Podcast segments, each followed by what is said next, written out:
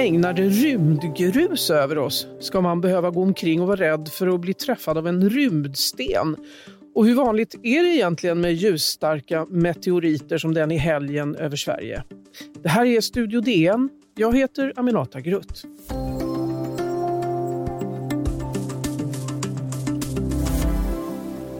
Ja, idag ska Studio DN handla om rymdgrus och ljusstarka meteorer, eller bolider som de också kallas.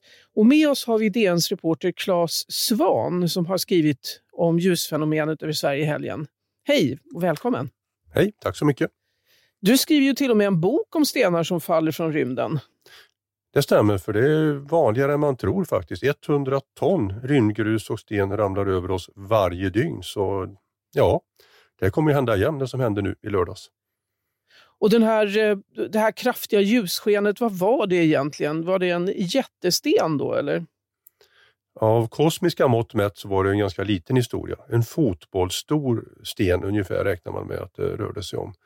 Och eh, det vi ser på himlen i vanliga fall, stjärnfall som man står ute och tittar på, det är ju grus egentligen. Det är små, små, små bitar som en komet har tappat efter sig i, i sin bana runt jorden som vi åker in i då och då, vissa tidpunkter varje år. Men de här stora boliderna, alltså de stora meteorerna som lyser väldigt ljusstarkt, de kommer från en helt annan källa i rymden. De kommer från asteroidbältet som ligger mellan Mars och Jupiter.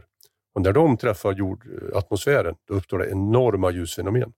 Just det, för att stjärnfallen de är lite vanligare på hösten, stämmer det? Det brukar vara att man åker in i vad är det, persi, perseiderna, eller vad heter de? Ja, men precis. Perseiderna är ju då kring den 11 augusti. Men just nu är vi på väg in i leoniderna som har sitt maximum nu några dagar in i november.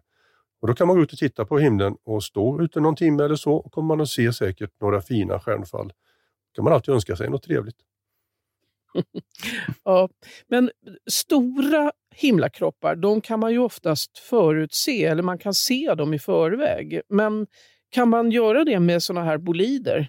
Nej, det kan man inte. det man kan förutse då, som du nämner här, det är ju de här riktigt stora asteroiderna som eh, kommer ur sin bana. De kan ju störas då utav andra föremål i, i, i solsystemet och så kan de få en annan kurs och falla in mot solen och kanske röra sig då ganska nära jorden och då är de kanske flera kilometer stora de här rymdstenarna.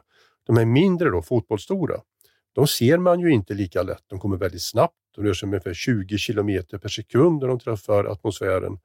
Och eh, nej, de kommer som en blixt från en klar himmel, rent ut sagt. Behöver man vara rädd för de här eh, boliderna? Både ja och nej. Va? Men tänk då som vi sa, va? 100 ton som ramlar in på oss varje dygn. Men jorden är stor, det mesta hamnar i havet. Men eh, då och då så kommer det in så stora eh, stenar så att de slår hål i taket på hus.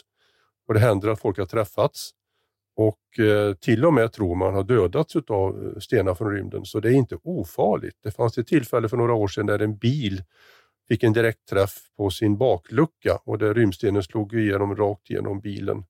Och den bilen den valsar runt nu eh, i världen och ställs ut till ganska stora pengar för att titta på. Hur vet man att det verkligen var en meteorit då? Ja, för den låg kvar under. Den passerade rakt igenom bakluckan och blev liggande på uppfarten helt enkelt. Så den kvinnan som ägde bilen tog hand om det hela och sen så sålde hon bilen för en ganska bra summa och nu så som sagt ställs den ut. Och den här boliden över Sverige i helgen, kan den då alltså ha slagit ner någonstans? Eh, den kan ha slagit ner. Den kan faktiskt ha träffat eh, marken.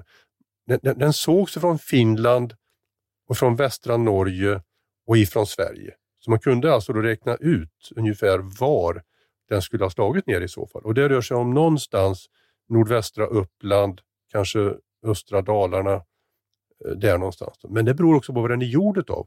De här stenarna är ju ibland av vanlig sten eller också av järn. Och är de av järn, då är ju chansen mycket större givetvis att det blir delar som, som når marken. De andra kan ju brinna upp på vägen ner. Vad tror du händer med den här stenen nu? Jag tror att eh, om man får en bra uträkning på var den kan ha fallit ner, då kommer folk att leta efter den. Men det är jättesvårt. Alltså. Den kan ju ligga små bitar mitt ute i skogen. Och eh, chansen är ju oändligt liten att hitta någonting. Senast man hittade någonting i Sverige som man vet slog ner, det var den 9 juni 1954. Och då var det två bröder i Hökmark, 40 kilometer söder om Skellefteå, som hörde ett vinande ljud, tittade upp och hör en duns och går fram och ser en grop i marken och så ligger det en liten sten där. Sen hör de ett vinande ljud till och en duns och den stenen hittar man sen nästa dag. faktiskt. Så att eh, det är enda tillfället på ja, det är 70 år nästan som det har inträffat i Sverige att man kunnat plocka upp en meteoritbit. Och samtidigt låter det ju som att det är rena turen då att de här bröderna inte ens blev träffade utan bara hörde och såg. Ja, faktiskt. Eh, det är inte så bra att få en rymdsten i huvudet givetvis. Det har ju hänt i modern tid att en, en, en man i uh, Uganda fick en sten på sig, men den träffade ett träd först. Och eh, det var ganska måttlig fart på då när den väl träffade honom också. Intressant. Det finns eh, internationella initiativ för att hålla koll på allt rymdgrus eller rymdskräp som kan riskera att falla ner på oss. Vi ska alldeles strax berätta mer om det.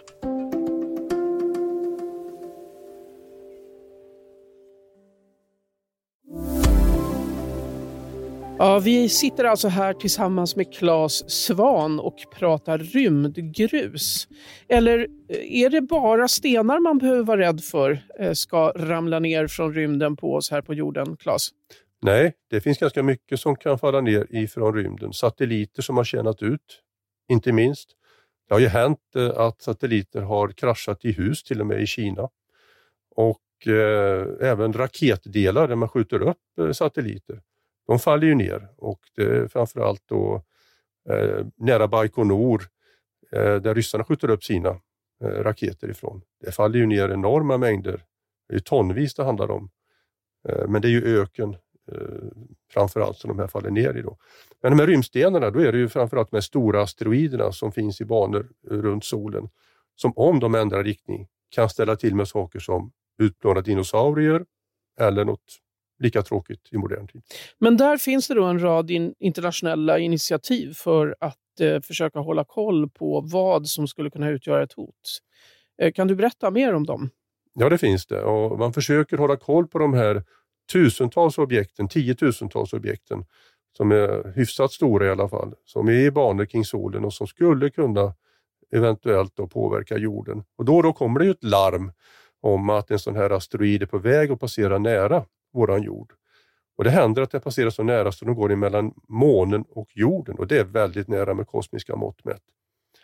Så det är man ju beredd på. Men vad kan man göra då om man ser att en sån här rymdsten är på väg mot jorden? Ja, ingenting idag. Om det blir så att en sten, eller ett berg pratar vi nästan om, det är kilometerstora eh, historier det här, skulle sikta in sig på en storstad någonstans på jorden, då kan vi inte göra någonting annat än att utrymma så fort det någonsin går. Det finns ett exempel från Tjeljabinsk 2013 i Ryssland. Kan du berätta? Ja, det var den 15 februari 2013. Det glömmer jag aldrig för jag blev uppringd från redaktionen tidigt på morgonen och sa att det är fullständigt kaos. Folk är jätterädda. Så jag, stod, jag chattade då med läsekretsen hela förmiddagen. För det som hade hänt var att en 10 000 ton tung järnklump i princip hade gått in i atmosfären över Tjeljabinsk i Sibirien och slagit ner dessutom eh, delar av den utanför staden. Men det som hände var att folk såg det här enorma ljusfenomenet, samma som hände i lördags då över Sverige. Ett enormt ljusfenomen. Och man ställde sig och tittade då ut genom sina fönster. Och två minuter senare kom ljudvågen ifrån den här rymdstenen och fönstren bara sprängdes rakt i ansiktet på folk. Så 1200 personer fick då skador i ansiktet och ögonen och på andra sätt. Och till och med en byggnad rasade faktiskt i Tjeljabinsk utav den här enorma detonationen då som uppstod när rymdstenen gick in i atmosfären. Eh, så det här var väldigt speciellt och när jag chattade med våra läsare så var de, de var oroliga på riktigt. Kan detta hända även här? Ja, kan det det? Kan, finns, hur stor är risken? Ja, det, det, är svårt att räkna ut egentligen. Det finns olika siffror på det, va? men det är ju, den är försumbar, men inte noll. Det låter lite konstigt kanske. Men den här... Försumbar men inte noll. Det betyder, hur rädda ska vi vara? ja, vi ska inte vara rädda alls egentligen. Men har det hänt en gång och har dinosaurierna faktiskt blivit utplånade, då kommer det hända igen. Det är alla överens om. Det kommer att komma en stor domedagsasteroid förr eller senare och träffa jorden.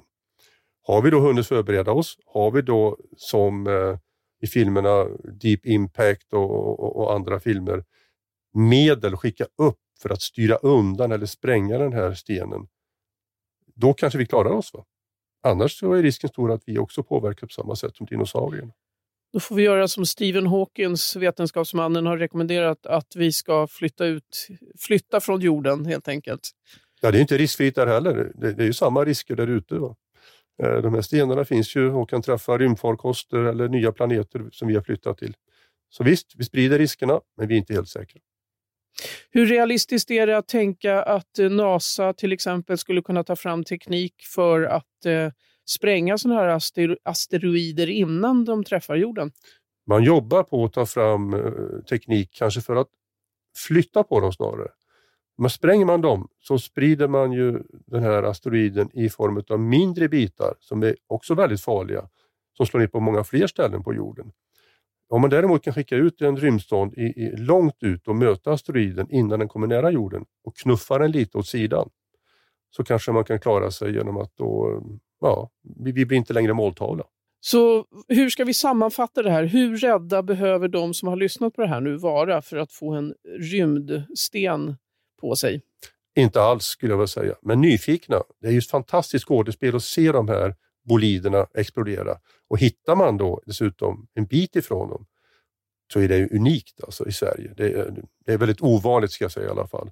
Och då ska man rapportera detta till Naturhistoriska riksmuseet för de är experter på sånt här. Tack så jättemycket DNs reporter Claes Svan som alltså har berättat för oss om rymdgrus och rymdstenar. Studio DN görs för Podplay. Producent Sarbina Marmulakai. Exekutiv producent Augustin Erba, ljudtekniker Patrik Misenberger, teknik Jonas Lindskov, Bauer Media och jag heter Aminata Grutt.